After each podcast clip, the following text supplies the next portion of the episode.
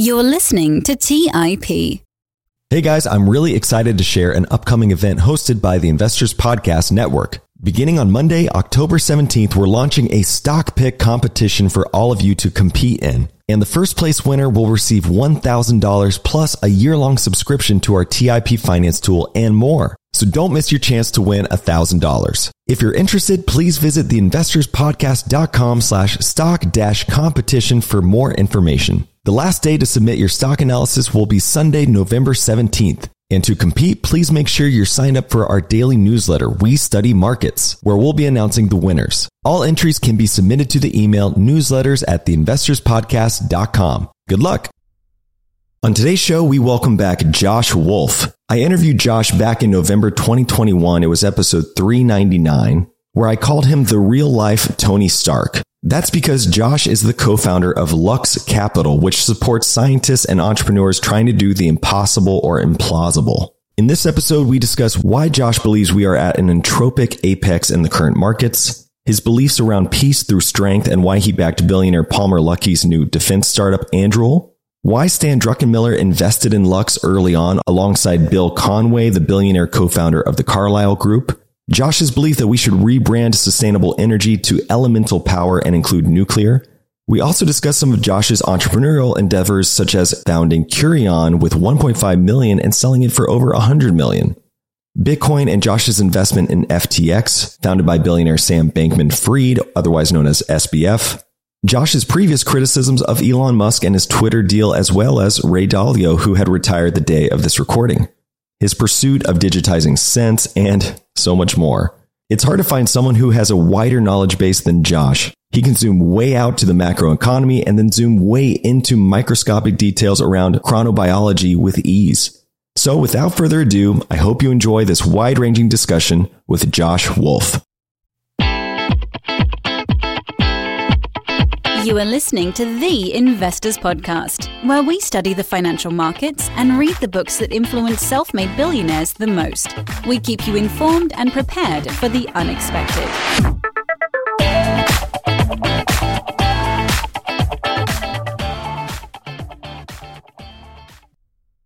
Welcome to the Investors Podcast. I'm your host, Trey Lockerbie, and today we are in New York City with Josh Wolfe. Welcome to the show. Good to see you, Trey. How you doing? Good to see you as well. I'm happy to be here in person. This is really fun. Post COVID, we are together. Yeah, thank you for uh, hosting me here. It's a lovely, beautiful office. There's amazing murals on the wall and glass windows that are huge and outlook on the city. It's incredible. You know, so. the, the mural is really interesting. Actually, it's a homage to all these rebels of science. Did I see Turing there? You saw Turing, in fact, yes. Uh, and we got Henrietta Lacks and uh, Santiago Ramon y Cajal and Turing and Feynman and uh, Katherine Johnson from Hidden Figures and Rosalind Franklin. All of those folks, either because of gender, ethnicity, or sexuality, or some other social thing for which they were ostracized, were scientifically correct. But because of the forces that be, in some cases they were the wrong gender, the wrong color, or the wrong sexuality, they were totally eschewed. And so this was an homage to the rebels of science. Much like yourself in a lot of ways. I yeah, we, we like to bet on the people that you know have chips on their shoulders and and uh, feel like outliers. I love it. In the latest Lux annual report, you were describing the current environment, which we're going to talk a little bit about, as the entropic apex. Can you break down what exactly you mean by that? Well, entropy is disorder, and apex is the top of something. We felt it was the peak of disorder, that it was the peak of chaos that was the complete inverse of what had been a lot of order, predictability, and stability amongst markets, by which everything was going up. Everybody was basically aligned to one side of the ship. Everybody assumed that the world was only going to get better, that we had permanently low rates, that companies were going to continue to be at profit margins despite record claims of, uh, of record peak margins. Jobs would be abundant. Everybody would be able to work from home. The world was stable. War was finished. We were, you know, in uh, post history period. And uh, then very quickly in Q1 of this year, all of that reversed. Quite quickly. Yes, exactly. It's kind of like how Buffett has this quote about how it takes a lifetime to build a great reputation and only about five minutes to ruin it. It seemed like we were building up a lot of this wealth and then someone came along swiped it all away or at least a lot of it away what are some of the biggest risks uh, people aren't thinking about because obviously there's a lot out there people are talking about what are you seeing Well, there's individual risks, there's company risk, there's market risk, there's societal risk. So let's take the number one risk, which everybody's concerned of, which is climate change or global warming. To me, that's actually not a risk because it's one that we know. Uh, and I think that the answer there is mostly uh, one of human adaptation, redundancy. You want to be able to anticipate that there's going to be more extreme events, that you're going to be prepared for them. Maybe you shouldn't live in coastal Florida if you know that the hurricanes are going to destroy billions and billions of property that continue to get built. Maybe you shouldn't live on fault zones in California if you know that eventually the quote unquote big one is going to come. And there are people that are looking in saying, how do I hedge possibility of average climate temperatures increasing along certain latitudes and buying land in Michigan and Canada and imagining that in two decades they might be building vineyards there. And so that's the big global macro one. The geopolitical one is one that I think people are now very aware of. And I don't think we yet have an appreciation for the cascade of events. So people know Russia, Ukraine. There's increasing possibility, probability of China, Taiwan at some point. I try to focus on where are there areas that you see the sort of proverbial fingers of instability. You see early signs that there may be chaos, but it hasn't yet materialized. One area in particular is the Sahel and the Maghreb in Africa. I think that there's high risk of growing violent extremism. The feeling from European, former European colonial powers that this isn't necessarily of great import. The presence of peer or near peer competition from both China and Russia, and the latter in particular, funding mercenary groups to extract diamond and uranium and other resources. It's going to be a continent of chaos. And I feel like it's very improbable that terror is not projected into Europe. So that's an area where I would say that people are not looking. And I think it's something that we'll look back, unfortunately, and probably see economist headlines, covers of the chaos that's happening in the Sahel and the Maghreb in Africa states like Mali and Niger and oh, Rwanda elsewhere. And people say, well, what could we have done? Or why didn't we move faster? Or why didn't we? And so, so that to me is, is an area geopolitically that I think is not being appreciated. Going down to individual markets, uh, I think emerging markets are both for currency purposes and over indebtedness at significant risk of default of both the attendant political chaos and populist chaos and risk of starvation, commodity exports, imports. So that's an area where it's very hard to predict where the supply chains will break and where there are dependencies and inputs, but it's one that is of high risk with markets themselves, both fixed income and equities. I think equities, for the most part, people are sort of going through denying or bargaining depression acceptance. I still think that there's a leg to fall, and there has to be certain poster children to me of the excess that need to capitulate and repent, if you will. Yeah, and, and you know that might be some of the large thematic mutual fund index complexes that might be some of the celebrated poster children of technology that are not cash generating, positive, profitable businesses. So that's something I'd look for on the equity side. On the fixed income side, you have, you know, pension complexes, you have all kinds of strange interconnectedness in markets that are just not as sexy to be covered in the front page of headlines. And so I think there's still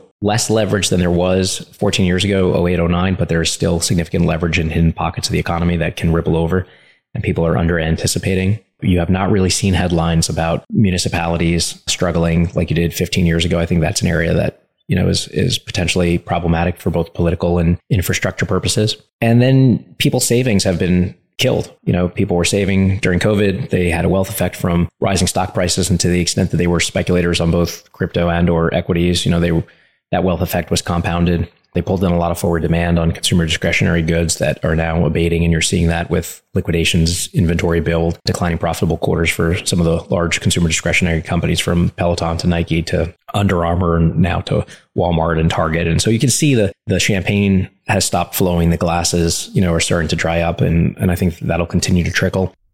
I think the big risk that I see is continued unemployment rather than underemployment. And it happening with the middle class and sort of white collar crew that the layoffs occur there first. And it ends up with this weird recession where people that are blue collar are effectively on what I call a class warfare treadmill. And so instead of a treadmill class, you've got sort of treadmill class warfare. And they're showing up at work every day because they need to, because food and fuel is more expensive. The cost of everything has gone up, including their mortgages and their car payments because of the Fed's effort to fight inflation. I think it's really hurting the poor the worst, and they're going to be very highly employed. The middle class is arguably going to be expendable in many domains, lots of BS jobs, consulting, accounting, other areas where people start to lose corporate business and cut back. And I think that that's going to end up trickling down and have a, a demand effect on the lower class. So it's going to be this weird fight where, in the attempt to fight inflation, you're putting poor people or the poorest back to work because they're the hardest hit. You're going to end up hurting the middle and lower upper class. their demand function is going to decrease. It's going to end up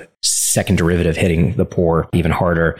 And so, what I imagine as I try to sort of speculatively, as I like to say, that failure comes from a failure to imagine failure.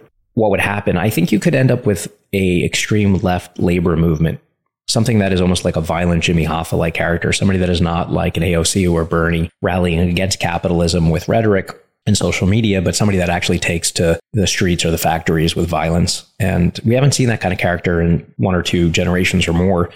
Uh, in part because we haven't had the economy that you know would fight for it. But you see some of these clues, like the train union uh, labor dispute. They're, they're early signals of the kind of stuff that could happen in critical infrastructure, truckers, you know, you saw this obviously in Canada with the strikes, but I could see significant labor strikes in significantly critical parts of infrastructure, the economy, and, and some of that turning violent, and a new labor leader that forms that becomes a political force. I think that's a very valid risk. And this, yeah, you're talking about these like secondary, even tertiary effects or trickle down that, well, some of these people don't really maybe even understand what exactly is the root cause of what's happening. They just know how it's affecting them on the daily life. And, and that can lead them to make really kind of maybe uninformed decisions to some degree. I want to go back to the equities. You highlighted one point that there's 800 biotech companies half have less than two years of cash 150 of them have negative enterprise value and you know, with the dot com era and that bust, you could see the cash burn, right? And that burn rate, and, and, it was almost predictable. Are you seeing something similar here with biotech? And is this an area where you expect a lot of uh, special situations to occur?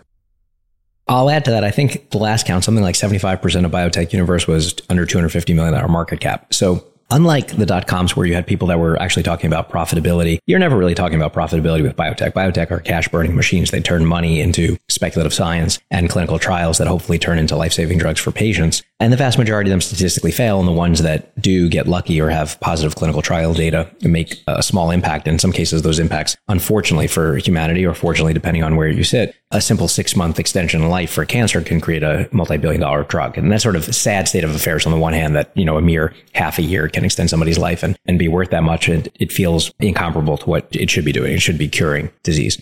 And, and, there are, of course, drugs like Keytruda that take people that are in stage three or stage four cancer. And it's the closest thing we have to like a miracle drug. And two of the people that we've backed, uh, Roy Baynes, ex Merck, and Roger Perlmutter, also ex Merck, who now lead Eikon, uh, one of our, our biotech companies, you know, are testaments to that. But they're also testaments to the fact that most people don't understand what the mechanism of many of these drugs are. So you take those 800 publicly traded biotech companies, half of them are going to cease to exist. Some of them will go out of business. Some of them will get acquired. I think the most likely trend here is a combination of investors forcing at a board level roll ups, combinations where people have redundant efforts. So you might have a company that has a diversified portfolio that's focused on immunology and oncology and neurodegenerative diseases, and another company that has three different programs that are also in immunology or oncology. And some investor comes along and says rationally, look, you know, you guys are both sort of competing in this area. We're going to form a new co. It's going to take all the oncology assets and it's just going to be focused on cancer. And we're going to take the metabolic disease or the cardio disease uh, or the kidney disease or liver disease, and we're going to focus those on, on individual companies. So I think there'll be a rationalization. Why?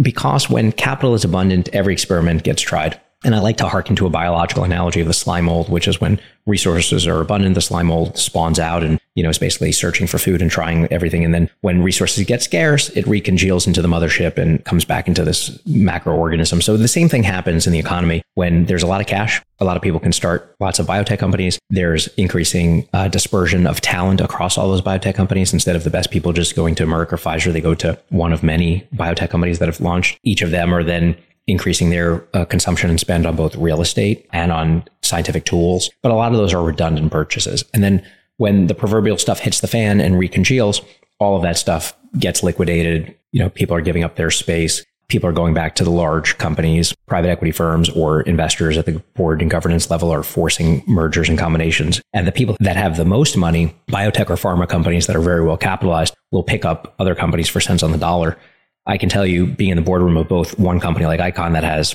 near billion dollars of cash, that they are looking what are the assets that we can acquire? And the targets that they're looking at are companies that do have 10 programs because oftentimes what a biotech company would call a platform is really an unacknowledged admission. We don't know which of these 10 things are going to work. So we're going to have many shots on goal. But if you're in the boardroom, as we are in some of those other cases on the receiving side of that, I can tell you, hey, we're running out of cash. You don't have that much money. You don't have that much time. You can't focus on all 10 of these things. So pick the top two priorities, either based on maturity of the program or the molecule or the size of the market that you're going after. And you have to either mothball, divest, license, sell, or just outright, you know, shut down those other eight programs. And so the people that have cash will be able to be a little bit predatory, but also salvation for the people that don't. At the top of the year, you were pounding the table saying husband that cash, you know, a lot to your port portcos specifically.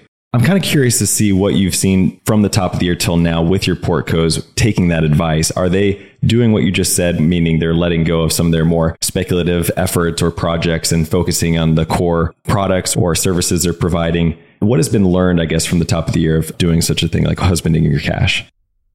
Well, go back two years and you know our basic admonishment was capitalize on the current capital markets and raise as much money as you can. And then the second piece of that was then husband that cash. Don't spend it. And what what we meant by that was so many people were investing in growth initiatives because growth was what the market was rewarding. The more you can grow your top line, even if it was unprofitable growth, because there wasn't attention to that, the higher the multiple that people would give you. And that's why you saw, particularly in some of these growth businesses in SaaS, 50, 100, 200 times multiples that just were outrageous. It harkens back 20 years ago when people were talking about, you know, eyeballs and, and these weird metrics and affording insane multiples. So multiples have contracted in many sectors. Growth was becoming unprofitable for many companies. And we basically said, don't invest in growth. Instead, husband that cash and start start to look towards consolidating your sector so that you can emerge from this winter, whether it lasts for two months or two years. And our view was the latter, it would last for two years. That you have assembled the best team, the best talent, the best technology, the best channels to market. And some of that might be organic investment in that, but most likely somebody else has already built that out why don't you go and buy it and buy it for cheap because these companies are going to be distressed. So I think going into this year,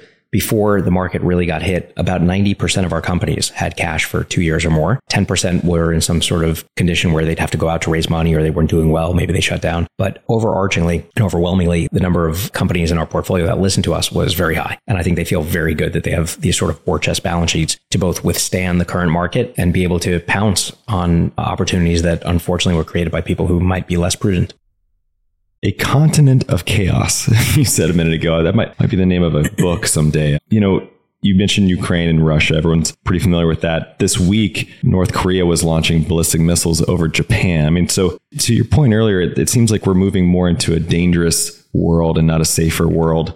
Talk to us about your investment in Anduril and what it's been like to work with billionaire Palmer Luckey. Well, the main thesis in Anduril, our aerospace and defense investments, our investment in nuclear waste, our investment in perimeter security and detection. Many of these things are basically, uh, in the parlance of hedge funds uh, or some global macro folks, long vol. But the vol is that bad stuff is going to happen. It's expecting that there will be black swans, that there will be low probability, very high magnitude negative events. It is naive to believe that war is eradicated unless you believe that human nature is eradicated. People will be vainglorious, petty, vengeful, revanchist. They will have petty grievances that become substantive. They will seek resources. They will seek power. They will seek legacy. They will seek restoration of pride. They will seek retribution for the destruction of that pride. And so war is unfortunately a constant through all time. And of course, it happens, you know, at a molecular level between organisms and bacteria and viruses. And of course, it happens amongst us Homo sapiens and whatever follows us, you know, billions of years from now, war will be a constant. So nobody likes war. Nobody wants war you want to defend against something you don't like. And so I've always found it virtuous to have defense as both a deterrent and the way that you defend is by having superior technology, superior technology to detect deceptions, to detect attacks that are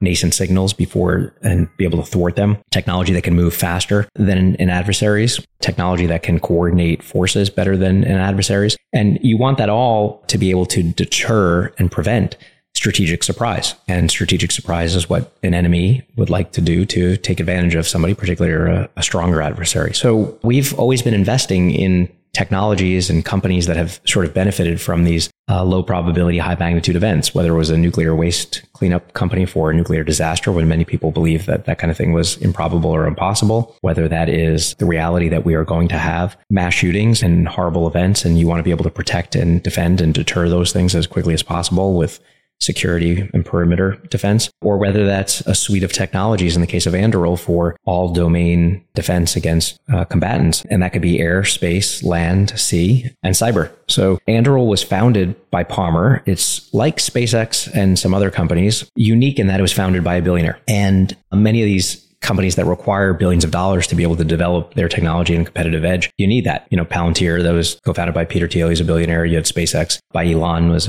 a billionaire. You had Anduril from Palmer and others who was a billionaire. So there's an interesting thread through that. There's also a respect and an irreverence. The respect is for the institution and the philosophical demand of what is needed, which in this case is the defense sector. And the irreverence is for the way that it's done. Looking at the Beltway bandits, looking at the people who are cost plus contractors, looking at the F 35 Joint Strike Fighter and how long it takes, how much it's overrun, looking at the number of congressional districts, 300 plus, that contracts are awarded in. I mean, the whole thing is an utter mess. And it's the kind of mess that if you were an adversary, you would take advantage of. If you were China, you would relish the idea that we have an aversion to defense technologies because of the idea of a military industrial complex or an aversion for people in technology to want to work with the Pentagon. While you have a military fusion concept, which says that not only we're we going to fund cutting edge technology, but there's a mandate that you must work with the defense industry and the government. And so I think Palmer saw this and said, you know, you would think that there is in the paragon of technology and the frontier of great capitalism and uh, Silicon Valley, the equivalent of like a James Bond Q, where we have the most cutting edge technology and it's just serving up the warfighter whenever they need it to defend against an adversary. And, and unfortunately, that doesn't exist. It does in the movies, but in reality, it doesn't. And there are brilliant people working inside the Pentagon. There are brilliant people working in all domains from In-Q-Tel to Army research to Air Force. But there is no entity that is developing the most cutting edge technologies for the warfighter. And Palmer said, I want to go build that. And I'm sure in no small part, you know, he was in, inspired by, as many of our inventors and entrepreneurs are, science fiction and the, as I like to categorize it, the decreasing gap between sci-fi and sci-fact. And in this case, sort of a Stark Industries. And I think he said, I want to build the Stark Industries and uh, I want to build cutting edge technologies that truly give the US and our allies an advantage and deter the bad actors. It proved prescient. Uh, this was at a time where people felt like you know, we should be investing in climate and clean and green. And us and others were saying, no, this is important. And you can argue today amongst the debates about ESG. To me, there is no greater ESG investment than one could have made than two things. One is investing in strong defense. And all you have to do is look at the plume of methane, uh, if it was Russian or other sabotage, and the carbon that's being spewed into the environment because of that. If that could have been avoided by deterrence and defense early on, it would have done more than everything that's been done over the past half decade in uh, climate goals and uh, Greta Thunberg protesting in the UN. And the second thing, which uh, I'm very passionate about, and I have a feeling we'll talk about, is nuclear's rebrand to elemental power. But we'll get there. Palmer is amazing. He's amazing for two reasons. Number one, he's a technical genius. Number two, I utterly disagree with him politically. And so this to me is a great testament of what our country is. And we disagree about a lot politically, but we do agree that the warfighter, the women and men on the front lines, should have every advantage. And you don't want them to be disadvantaged because no matter how flawed our country is, and our country is very flawed and our history is very scarred, there's not another country that I can point to in the world that is really trying to give people more freedoms, more possibility, more lateral movement, more optionality. And, and that's a system worth defending, even with all its pimples and imperfections. Let's take a quick break and hear from today's sponsors. Today's episode is sponsored by Range Rover Sport. Range Rover leads by example with their dynamic design that rises to the occasion. It's got powerful on road performance and commanding all terrain capabilities, coupled with signature Range Rover refinement. The third generation Range Rover Sport is the most desirable, advanced, and dynamically capable one yet, redefining sporting luxury. It's got advanced cabin technologies such as active noise cancellation and cabin air purification, offering next level comfort and refinement. The purposeful cockpit light driving position sets the tone for a focused interior that promotes exhilarating driver engagement. Award winning Pivi Pro infotainment is at the heart of the experience and provides intuitive control of the vehicle systems. You can enjoy a dynamic drive and total comfort with optional 22 way adjustable, heated, and ventilated electric memory front seats with massage function. Design your Range Rover Sport at LandRoverUSA.com. That's LandRoverUSA.com. Have you ever wondered if there's an AI tool like ChatGPT specifically built for the stock market? A tool that not only aids you in your research and analysis process, but also allows for dynamic discussions? Today, I want to share such a tool with you called Meyka. Meyka is the AI powered stock research assistant now enhanced with real time stock data. Meyka does a lot of the heavy lifting of sifting through financial statements and company data and delivers it to you nearly instantaneously. And the best part is that it's 100% free. Try it out today and ask Meyka questions like What is the financial health of Microsoft? How much cash does Copart hold on its balance sheet? What is the return on invested capital of Adobe or millions of other prompts? Check it out today for free at meyka.com. That's M E Y K A.com. The Holy Grail of Investing, the new book by Tony Robbins and co written by investing legend Christopher Zook, reveals the secrets of alternative investments like private equity, venture capital, energy, real estate, sports franchises, and more. It features exclusive insights from investing titans who collectively manage more than $500 billion, including Robert F. Smith, Vinod Khosla, Michael B. Kim, and many others. In the holy grail of investing, you'll discover how to take advantage of the trillions flowing into private equity by becoming an owner of firms that actually manage the assets and share in the revenue they generate, how to take advantage of the two to three times higher returns of private credit as an alternative or complement to bonds, how to invest in the energy evolution and ride the wave of trillions in global investments, how investments in private real estate can work as an inflationary hedge and source of tax efficient income, and how many of the world's greatest investors thrive in both good times and bad. The Holy Grail of Investing by Tony Robbins is available now wherever books are sold. All right, back to the show. You've backed a couple of billionaire founders that we're going to talk about today, but I'm kind of curious is there any advantage or disadvantage for having a billionaire founder? Because the two we're going to talk about, Palmer being one of them, they became billionaires quite young. And sometimes that can distort your you know, feel your reality a little bit. You've got yes men around you and people, you know, kind of getting an echo chamber going around you when you become that kind of a credibility so young. So have you witnessed anything like that that are hurdles to come across or just stronger personalities to try to get your point across to? Palmer doesn't have a lot of yes men because he's opinionated and disagreeable and so smart. And I think he's very open minded to people who challenge him. I could disagree with him. We could debate about guns. We could debate about social issues. And it's actually a fun debate because he's well informed. I think he made FU money and had some FU views at a young age, and he decided he wasn't going to suffer fools. He likes to troll the left on some things, and uh, it's sort of an interesting personality quirk. But the one thing that's constant, no matter how much money he's made, is he has the one trait which I truly believe is the one defining trait of an entrepreneur.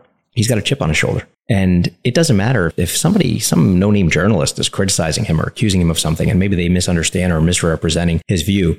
It is just fuel for the fire. I, he, he, you know, many people would just let it go. And, and he hates the idea that somebody has got him wrong or misunderstood or is being sloppy or lazy. I think he really hates the laziness the most because he can have nuanced views. People can contain multitudes. And so he's got a chip on his shoulder. I don't think there's any amount of money that he will make that that chip on shoulder won't go away. And I like to say that chips on shoulders put chips in pockets. They certainly have for him. I think they will continue. And his chip is on one part geopolitical and national and historic. I think he believes the CCP is a source of evil. Uh, that's not to say that China or Chinese people or its, its citizens are evil. Nobody believes that. But I think he believes that the CCP is not a force for good and should be at a disadvantage, not an advantage technologically. Yeah, he's, I mean, to that point, he was ostracized more or less for his political views, it seems, from Silicon Valley, which only fueled him, I think. Yeah, no, he'll say he was fired from Facebook because yeah. he was anti-Hillary. And he went and built another billion dollar company. No. Right?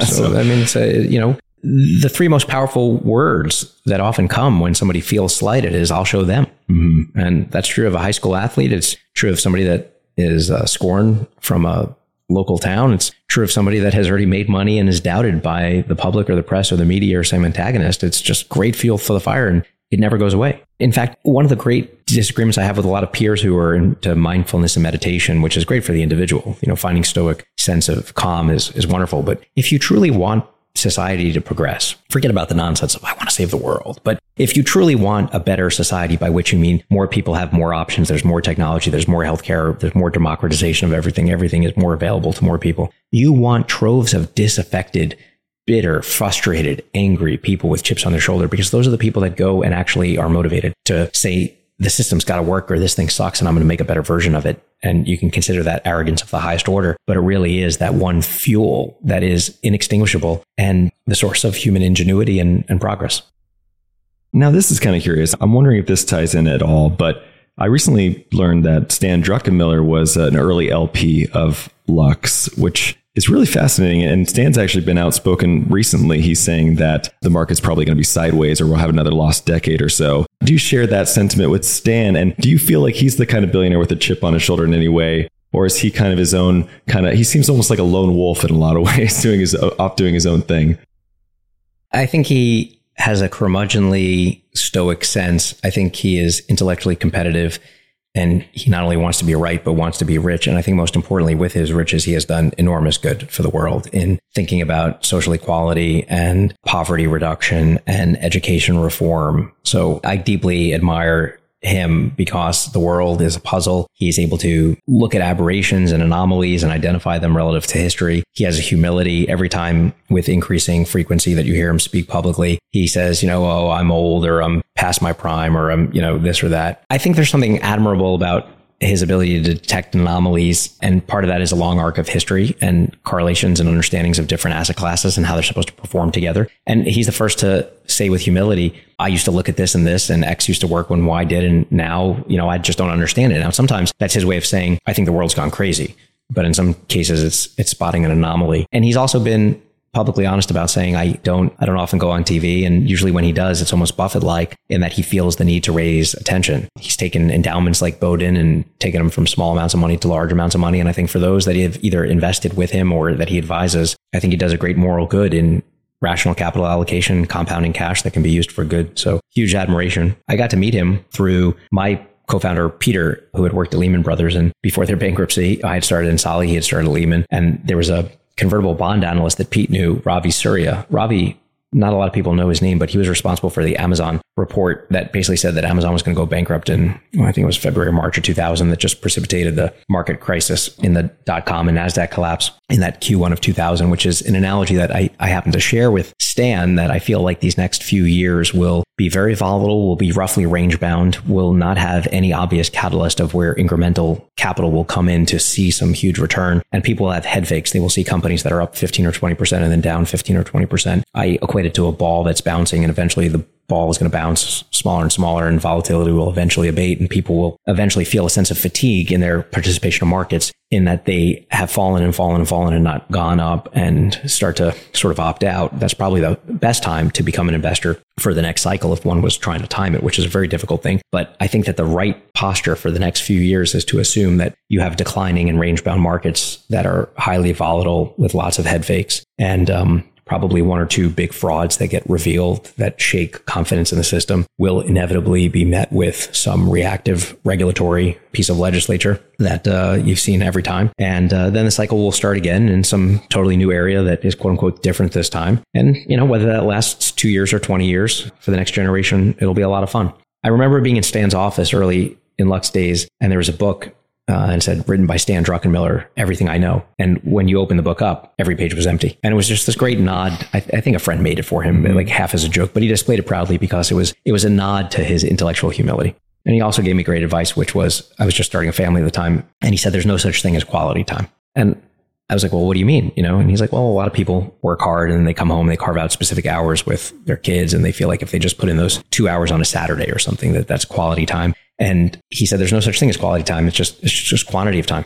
It's, you know, spending time at breakfast and at lunch and at dinner and uh, going to all the school plays and events and just being present and talking about your wealth if you have it and being open. And so I, I admired that too because it was very contrarian advice. Everybody else talked about quality time with your family. And it almost was the acknowledgement that your family has to respect what you're doing, and what you're building, but you can make them part of it. And at the same time, you know, being present in every part of their life. And it's part of what we do here culturally at Lux. I've never missed a recital or a play from the trivial to the substantive. It's something that I don't want here to ever look back and say, oh, you know, I, I really wish that I, uh, was at that other meeting. You know, you'll, you'll never feel that. You'll always regret the thing that is most important to your kids at the time. I should take that back to my wife because she says quality time is her uh, love language. So I do think there's the quantity with my two kids is it doesn't really matter, you know, what we're doing. It's just being around, being together, yeah, and creating moments and creating memory. And I'll, I'll tell you, there was a, a venture guy who lost his wife, and uh, he's a young guy, and I think she left uh, one or two children behind with him. And at his memorial service, which I did not attend, I, I, heard about. He had made these comments about creating moments and memories, and that that's just the one thing is like his admonishment to people because he'll never get to do that with his wife again. So I think uh, you can always make money, you can lose money. Time is one direction. And so, you know, every time on a Friday afternoon you say no to some meeting, you're saying yes to yourself or to your family. And it's just, it truly is binary. And so I try to multitask as much as I can, but truly when it comes to family, it's just be present, be there. I feel like people would have a hard time just wrapping their head around sitting across from Stan Druckenmiller, who's saying, Hey, I want to give you money. I would be like, I want to give you money, Stan. so, and I imagine like that's because you guys are doing such interesting cutting edge things and you're fishing in all these areas that are maybe unexplored. And one of them I'm really particularly interested in, which is chronobiology, because I, I, don't know, you seem like the kind of guy who's interested in, in longevity, perhaps, or, you know, on the cutting edge and seeing all these things that might help in a lot of different ways. Maybe talk to us about what chronobiology is and maybe what is most exciting about it for you maybe on the one hand, I'm not old enough to be obsessed with the longevity thing. Maybe I still harness the illusion of the young that I'm going to live a very long time. And, and I have some views about that, but I'm actually not focused on this in the context of longevity and trying to live forever. It's more about understanding the biology of timing, a timing of mechanisms inside of our cells and between our cells. A truth that your Purkinje cells, which are in your brain, are 25 years old and are not renewed. The cells inside of your cell or your gut are renewed in some cases uh, every day or several days.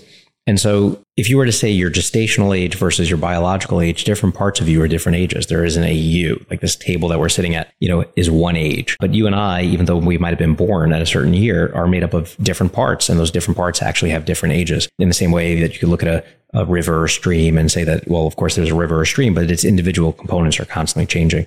It's also why you might have cancer mutations in some parts of the body because you have more rapid rejuvenation or uh, reproduction of cells. And in other cases, uh, you have very low rates of cancer because you don't have a higher probability of mutations. So I'm very interested in the cell signaling between organelles inside of a cell, between cells within an organ, between organs themselves, between our bodies and circadian rhythms. If you take something like uh, cholesterol medicine, they figured out that you want to take cholesterol medicine in a specific time of day, which tends to be night because your liver shuts down the production of LDL and it's an optimal time to take a cholesterol lowering medicine. So that's something that's not either obvious to many people or well known. When you look at between humans, you see synchronicity between women who get their period that are clearly hormone signaling amongst each other uh, at the same time. They end up in the same cycle uh, if they're roommates in college and, and after. And so there's just very interesting hidden biology in the timing mechanisms inside of cells inside of our bodies, between our bodies. And uh, that means that there's mysteries to unlock and ultimately drugs to produce.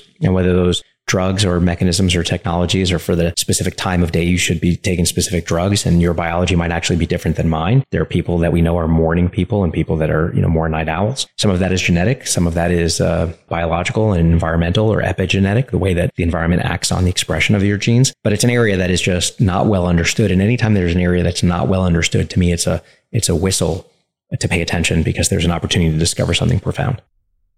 I want to talk about another position you were holding here at Lux that recently went public. Actually, last time we spoke, it was right before this this company went public, and that was Planet. The timing of that seemed maybe, in hindsight, less than ideal because it was right around the time all these multiples got cut in half, and the IPO price dropped around I don't know seventy percent or so. Hurricane Ian seems like a great case study for the value of Planet, right? Where you got these before and after photos after a huge event, and I imagine companies like insurance companies needing some of that kind of data. And it was a kind of a reminder of the value that something like that could could bring. So I'm kind of curious how you view the price of Planet today and just your observation of the going public in general. Well, I won't comment about specific public positions, but I'll say broadly, we had probably a dozen companies that went public, either direct listing IPO or took advantage of the SPAC phenomenon. And the virtue of that uh, was that they were able to get, in some cases, hundreds of millions of dollars of cash delivered to their balance sheet. And for some of those companies, they were still immature. It was almost like a public venture financing. And the admonishment to many of those companies was quite literally, you have no idea if your stock price is going to go 10x or be cut by a tenth, uh, you know, tenfold and end up 90% lower. And in some cases they did. And I said that the only thing that matters is how you take that cash and how you invest it to build fundamentals so that you ultimately get rewarded or rightly valued or punished depending on your performance. So I think for companies that have a long time frame and a lot of cash, the jury's going to be out. I think it'll be up to them to be able to retain people amongst uh, low stock prices. Uh, you'll see some turnover and some low morale for that kind of stuff. And again, if you take my own personal experience and expectations, you're going to have a few years of pretty range bound markets that are stuck in the mud that, you know, aren't going up, you know, five or 10x. And so, yeah, so I'd say broadly, the virtue of this entire period was people's ability to capitalize huge amounts of cash and make sure that they're not only solvent, but just really competitively advantaged relative to peers. The phenomenon of satellite imagery is, you know, uh, undeniable directional arrow of progress going from, you know, having one decades old image of the pale blue dot, you know, that inspired Stewart Brand and Steve Jobs and so many other people to thrice daily static images and live video, being able to do 30 frames a second and observe everything from weather patterns to human rights abuses, industrial activity, and uh, really getting quite literal God's eye ground truth of what is going on. Now, who cares about that? Over time, more and more people. So you can expect that the customers are going to be not only other governments for supplemental information, but macro funds and hedge funds that want proxies of industrial activity and company activity and weather and insurance companies, as you note. But it's going to be up to the company to be able to execute and turn all of the possibility into performance through good fundamentals. And all of our companies should ultimately be subject to that test. They should all be valued based on an investor coming in and not caring about the technology, not caring about the story or the narrative, but looking and seeing if it ultimately translates into good fundamentals that would reward an investor vis-a-vis every other opportunity cost that they have. Elemental power so you've been outspoken about the need to rebrand nuclear energy to elemental power, but shifting towards a future heavily relying on it. Energy has been a major headline in 2022. Do you think the events that have unfolded this year have set the stage for a more elemental future? On elemental energy, yes, I think that the events of the world have at least sparked people in a few ways, some of which are overt and observable and some of which are speculative. You've already seen in Germany, which unfortunately has made decisions, I would speculate, and this sounds conspiratorial and crazy, that the only thing that Putin had to do for the past decade was foment the Green Party, foment them to rise up against Merkel and convince the, the populace that the important thing to do, quote unquote, in the name of climate was to shut down nuclear power. The effect of doing that was not to decrease our reliance on low carbon energy. I mean, nuclear produces zero carbon. It's just the cleanest, largest, most reliable source of baseload power for a population. Most of the people that are against nuclear, as I've rebranded it elemental, I'll get to in a moment, they're really against growth. They're really against progress. They're really against capitalism. They're really against systems of power and in some cases democracy. There really is an ideological wrapper around people that are against that. And the elements of the mantra for clean and green, if it's not a degrowth position, are mostly focused on solar and wind and biofuels and things that feel like they're natural. Now, solar, of course, is inorganic semiconductors and they're not necessarily super clean. Wind requires huge amounts of cement and technology and infrastructure, but there's this poetic and romantic illusion about using these elements. And so that's actually what inspired me to say, wait a second, people love solar. They love the sun. You know, sun makes us happy. It's in children's books and it's on stickers at, you know, Greenpeace protests. People love the wind, you know, there's lots of that, and that seems good and clean, and we want to keep our air fresh. People love water and hydro. You know, that's also good. I mean, it's not great that we, you know, make dams and affect aquaculture, but, you know, people like the sun, they like the wind, and they like uh, water. They should like rocks. Rocks are great. Who doesn't like rocks? Well, hey, there's this rock called uranium, and you don't really have to do all that much to it, but if you tweak it a little bit, just like you tweak the other stuff, you can get it to produce heat. And uh, that's pretty cool. Okay, well, if you get heat coming out of this thing, just like a geothermal, which people also love on the environmental angle. That's just literally heat from the earth that is uh, able to boil water and produce steam and turn a turbine with that steam and produce electricity by spinning the magnets. Well, that's really what n- nuclear power is. So I realized that people are against nuclear because they conflated, unfortunately, going back to the mid late 70s with nuclear war. Nobody wants nuclear war, and nuclear war is terrible. So now you've got this thing that's associated. You don't have hydro war, you don't have solar war, you don't have wind war, but you have nuclear war. Nuclear war is bad. So nuclear is bad. And you had 1979, the China Syndrome movie, where you had this environmental disaster and radiation leak from nuclear. You had also 1979, the Three Mile Island, where there actually was a burst valve. It wasn't actually a radiation leak. Nobody died. There were no injuries. It was actually proof positive of engineering systems that work. But then you had Chernobyl, which was a certifiable disaster. I would posit that there isn't much Russian technology that is competitive on a global stage that anybody would buy, except for possibly an AK 47 or a MiG fighter jet, because those actually have to compete on the global stage. And then you had Fukushima, where a company that we founded ended up playing a pivotal role in the cleanup, a company called Kurion, named after Madame Curie, who discovered radiation, spelled with a K, that was developing technology, both material science that could grab radioactive elements like cesium and strontium and technetium and uranium and plutonium, and then robots that could actually enter a a disaster site and and remove that. And uh, they ended up being the only U.S. company picked for that cleanup back in the Fukushima disaster, which happened because of an earthquake and a tsunami and, and then a radioactive meltdown. Uh, so I was very proud of founding that company and capitalizing it and the work that they did, which was just, you know, quite miraculous. So, so I've always been interested in nuclear for about a decade. And I got interested really because of a book. I wish that there was something more sophisticated, but I read a book called The Bottomless Well by two brilliant people, Mark Mills and Peter Huber. Peter since passed, but he was a polymath and brilliant legal mind. And Mark is a technology pundit and advisor to many. And they, they wrote this great book. Bill Gates gave a testimonial blurb for it, and it was called The Bottomless Well. And it was really about the availability of energy that's all around us at a time when people were talking about peak oil and gas and so forth. And but, but the key thing was a paragraph in one of the chapters that caught me. And the paragraph talked about our directional progress. And, and I always had this concept that I call the directional arrow of progress, applying to all kinds of different technology industries from lighting to automotive to semiconductors, where you can see where we start and how we progress, and we're never going back the other way.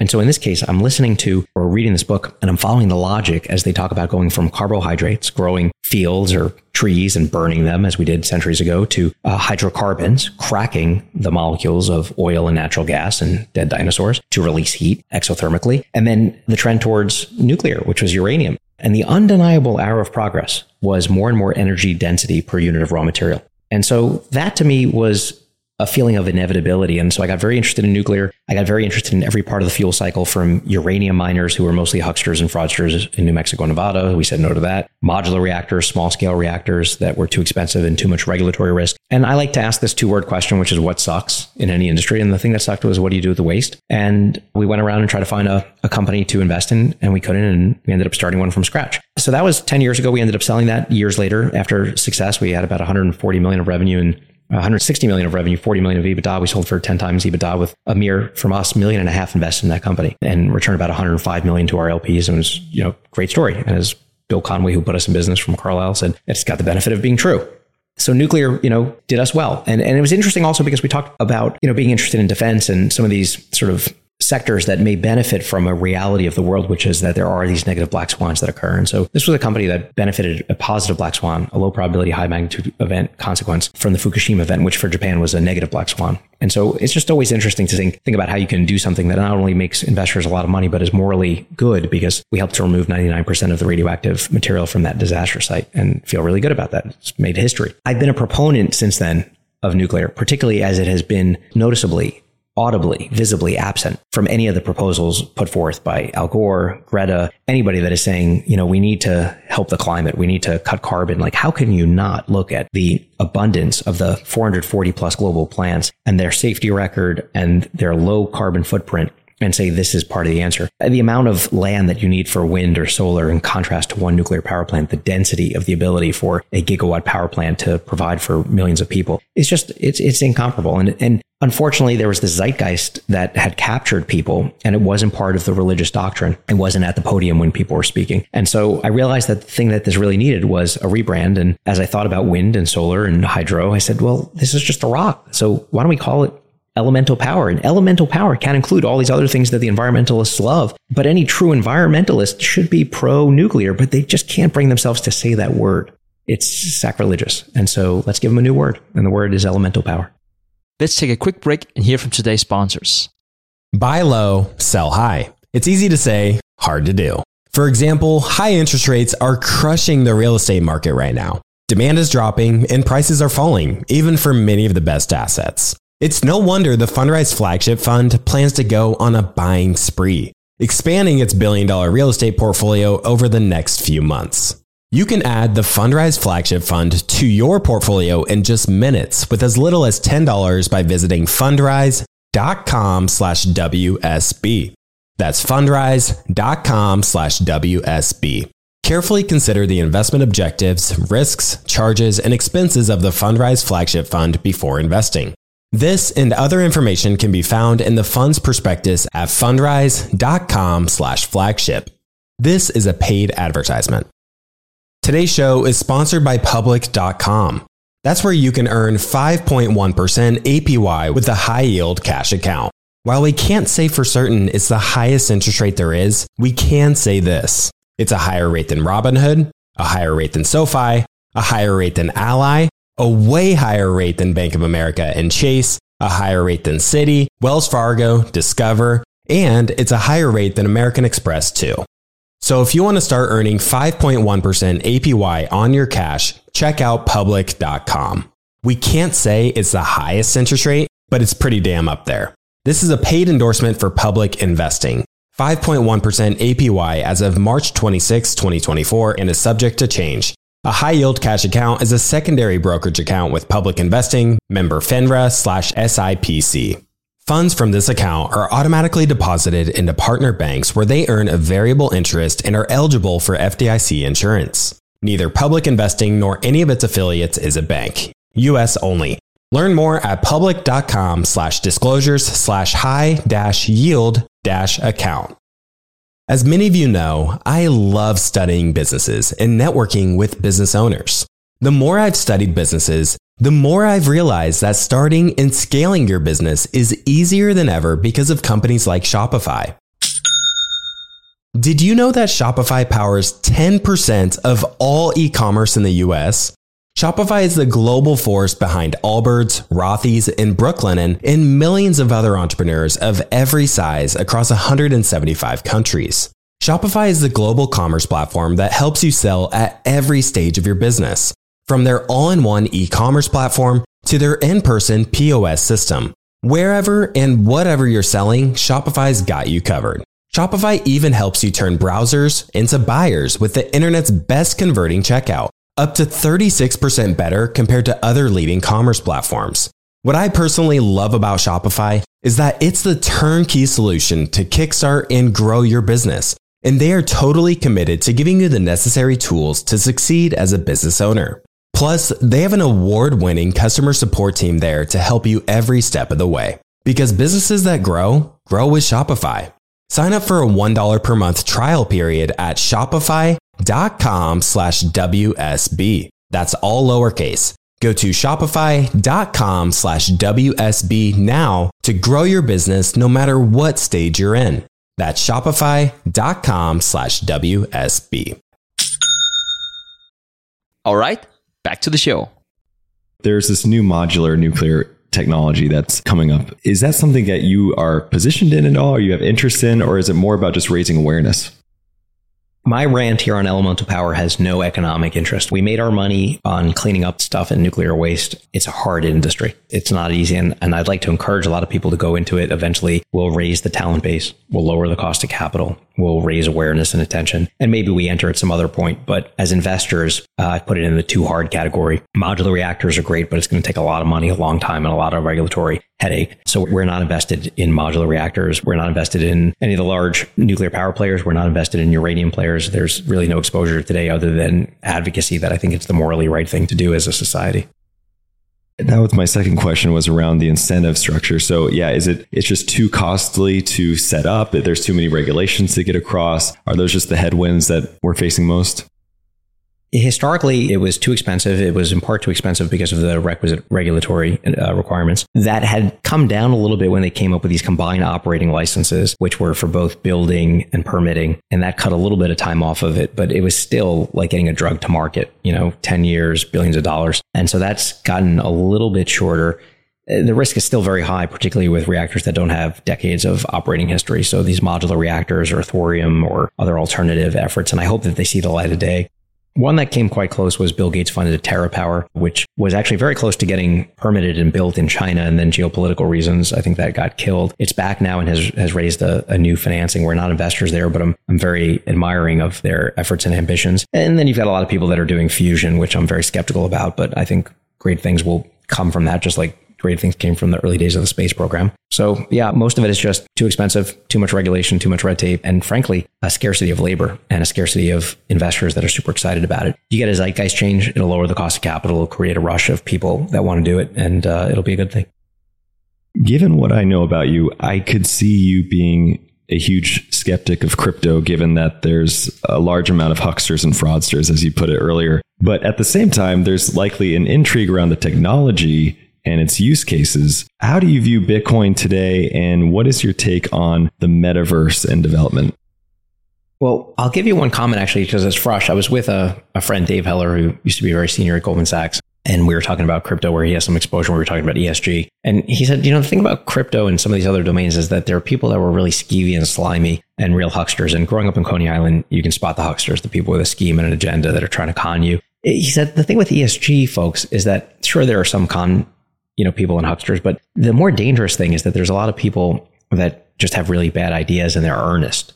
And so you get less of that in crypto. I think there are some camp of people that are just naive to the way that capital markets work or financial regulations work. Or a lot of people joke that a lot of crypto is sort of reinventing the financial system, that we're relearning the financial system in, in real time. And, and every time that something collapses, people come running to some agency saying, why didn't you protect us? And, you know, people are like, yes, that's why we have the CFTC or the SEC or the, you know, various regulatory bodies. The way that we've approached crypto is to just basically have a demarcation between the objective at one end and the intersubjective at the other. Intersubjective is it depends upon what I think, you think, he thinks, she thinks, he thinks ad infinitum. And that's the domain of something that exists only in our minds.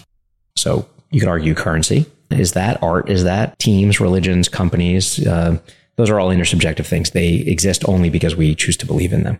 And so that's really hard because it's hard to tell what you believe in, let alone what the mass of society is going to believe in. And unfortunately, and I've been quite public about this as a non theist, you know, I would have been short religion and lost a lot of money. So, but people believe. And so in crypto, there are people that believe in the primacy and value of a scarce set of digital apes, bored apes. Uh, there are people that believe in crypto punks and their value and while individual partners might have made investments in NFTs and crypto art, uh, we as a fund have not. And we've not done that because it's intersubjective. It depends upon other people believing that other people believe that other people believe ad infinitum. The opposite of that is the objective.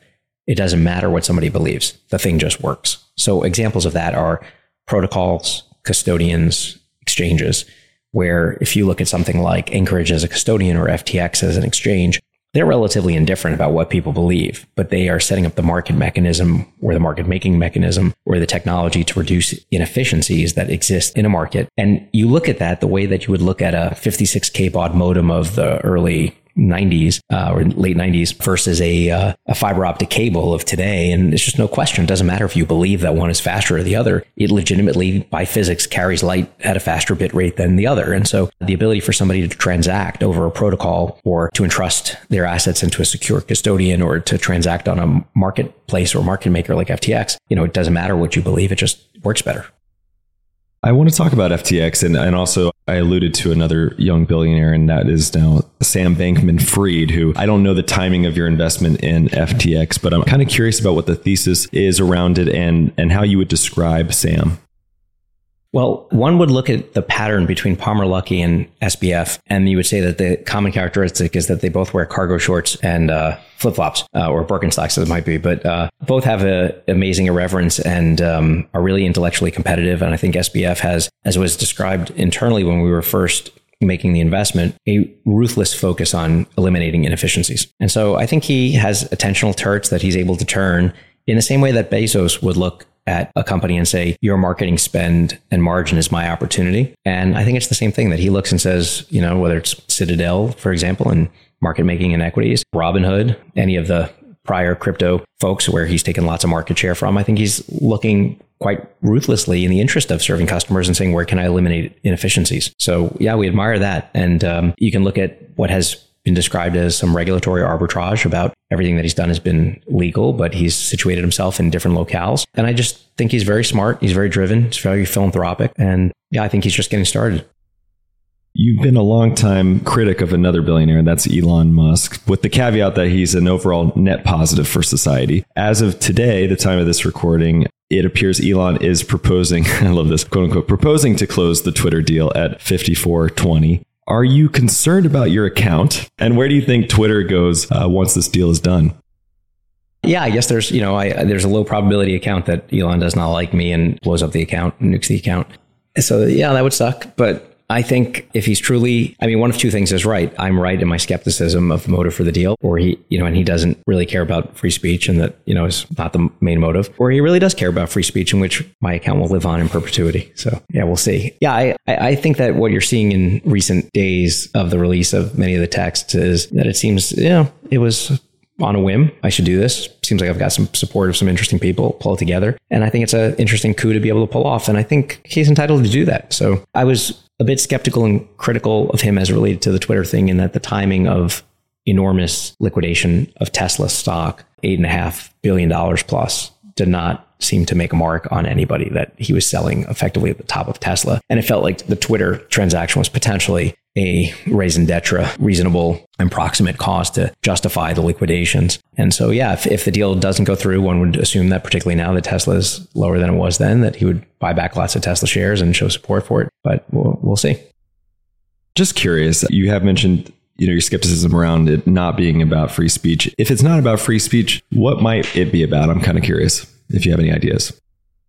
Well, I did think that, you know, the cynical motive or the cynical attribution of motive was liquidation of Tesla stock mm-hmm. and, and having this reasonable cost. And I think it, it's the kind of thing that somebody might have if they're impulsive and powerful and influential to be able to say, like, yeah, I'm just going to buy Twitter. Now, if you actually cared about free speech, I think it was quite easy to be able to influence. I think Elon has enormous influence to be able to just take to the public airwaves and say, why is Twitter not doing this? Why is Twitter not, you know, cutting the bots? And I don't think you need to go with a transaction to, you know, potentially demonize the company, its leadership, its people. And so, yeah, it'll, it'll be very interesting to see who stays, who leaves, the ability to attract and retain talent. It's an incredibly powerful force, I think, for good for communication. People talk about Twitter as a toxic cesspool, but I, I, find it nothing but high value high signal access to really interesting people and uh, ability to broadcast ideas openly and be criticized openly. So I think he's got a lot of really smart people, and I think he probably has a lot of smart ideas, and I hope he does something uh, really productive and useful with it.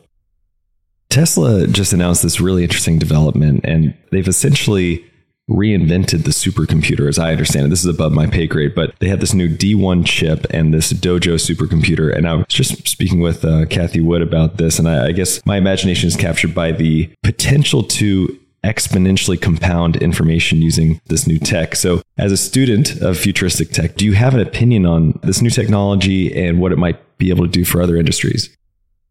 Any new hardware development semiconductors is always interesting. I think the main pitch here is that they would not have to be reliant upon NVIDIA or uh, others. And uh, my bet would still be on NVIDIA here, not as a stock, but just the development that, that, they're working on, particularly in AI. I think the main thing that they've been able to show here is the giant tile that's effectively working in like a single lab at two gigahertz, which is not super fast. And the two key things that they'll have to show, which they may show this year or maybe soon or or maybe never, is uh, tile to tile interconnect. So showing multiple layers of these chips, which are relatively large, and then the software, which they themselves acknowledge that they haven't really made much progress on. The software for NVIDIA, if you look at the CUDA system, was really the thing that broke open the entire movement globally for artificial intelligence, machine learning. Uh, and so all these things are interrelated. Uh, you know, you have brilliant chip designers globally. It's possible they come up with a big breakthrough. Apple certainly has with their M1 and M2 chips. It's highly possible that Tesla ends up developing a cutting edge chip or is used for valuable purposes inside of Tesla and adjacent industries. But my money would, would still be on some of the core developers, particularly in the cutting edge of GPUs that are used in AI and ML, which would be NVIDIA and some of the competitive efforts from large chip designers for that. Similar to Elon, you've been a critic of Ray Dalio for seemingly turning a blind eye to the humanitarian atrocities we hear about in China. Ray retired today. The fund was up about 30% this year. Any thoughts on his retirement, his legacy, what he's leaving behind? Ray went out at the top. So uh, excellent timing. I mean, you know, you got an up year, you're able to take a bow. It'll be very interesting in the ensuing years to see what happens. My, my criticism has not been about his failure to criticize China, which is a moral failure. Uh, and, and specifically the CCP. My criticism has been that I'm not sure that what people believe Bridgewater does, Bridgewater actually does. And I'm not sure that when you actually listen to Ray, most times over the past 10 years, that his views on markets have been cogent or concise or precise or accurate. And, you know, one extreme would be that the emperor has no clothes. That takes nothing away from the books, which have presumably been ghostwritten by others, or the daily observations, which are, of course, written by others, or any of the research or the quality of the thousands of people who I think are brilliant that may work there. But whether they're involved in any investment decisions or what's really going on there is, is a more speculative open question, or at least an open question that's open to lots of speculation. All right. So before I let you go, there's one more thing I want to talk about because last time you and I got together, we discussed your aspiration to see human scent digitized. How have we been progressing on that front and what could a machine that could smell, maybe it's the Tesla Optimus uh, robot, let's say, you know, be of benefit? Well, very skeptical of this Tesla Optimus robot. I mean, obviously, if you look at Boston Dynamics robots from five or 10 years ago, they were doing feats that just blow the mind. But yeah, so I don't see that being really a relevant technology. And it felt like it was a gimmicky monorail man like showcase from The Simpsons. Yeah, digital smell. It's something that one of the Nobel Prize winners that we backed, Richard Axel, in a company called Kallyope, which is focused on the gut brain axis, a biotech company, uh, maybe eight or 10 years ago said, you know, forget about it. Don't try. Like lots of people have tried. This is never going to work. And I've been looking for over a decade for both the hardware and the software and kissed a lot of frogs. And we finally found someone We've, beginning about six months ago, negotiated with a very large tech company where this technology is being spun out of. It'll be announced in about a month. And uh, we catalyzed the transaction and uh, capitalized it with $60 million.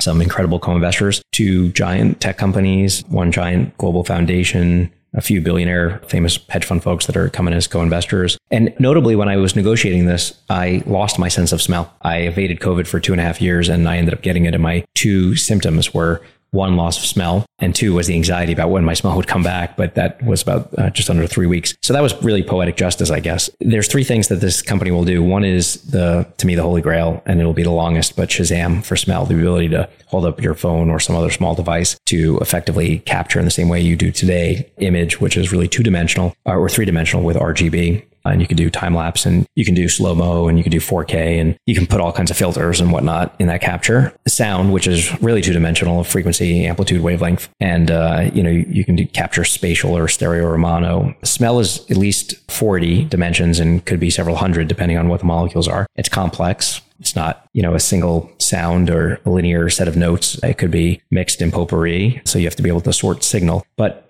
a smell is volatile organic compounds. They are quite literal chemicals that are floating in the air that bind to your olfactory bulb. Ours is more sensitive than some, but less sensitive than others. We know that dogs can detect COVID and cancer and Parkinson's and early signals of epilepsy before someone has a seizure. And uh, machines will have the sense of smell.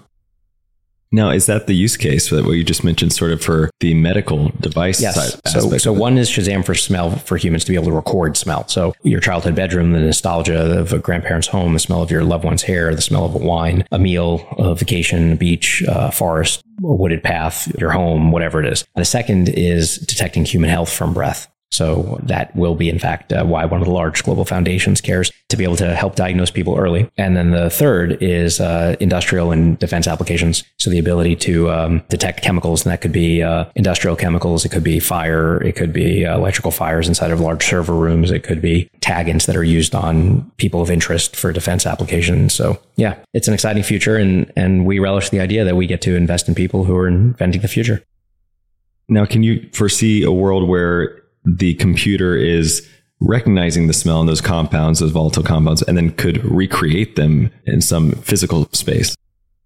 I can definitely foresee the world that it'll take longer, but you know, the first thing that Kodak did was figure out recording. And then, you know, screen companies later on figured out playback, but recording will be first and we'll be digitizing that with a signal and then playback will come after. And I see no reason why it doesn't obey the laws of physics to be able to do that. It just needs to reduce our human ignorance and come up with the knowledge and ultimately the technologies that embody that knowledge to be able to produce it. So we will have it. I couldn't tell you when, but recording will come first.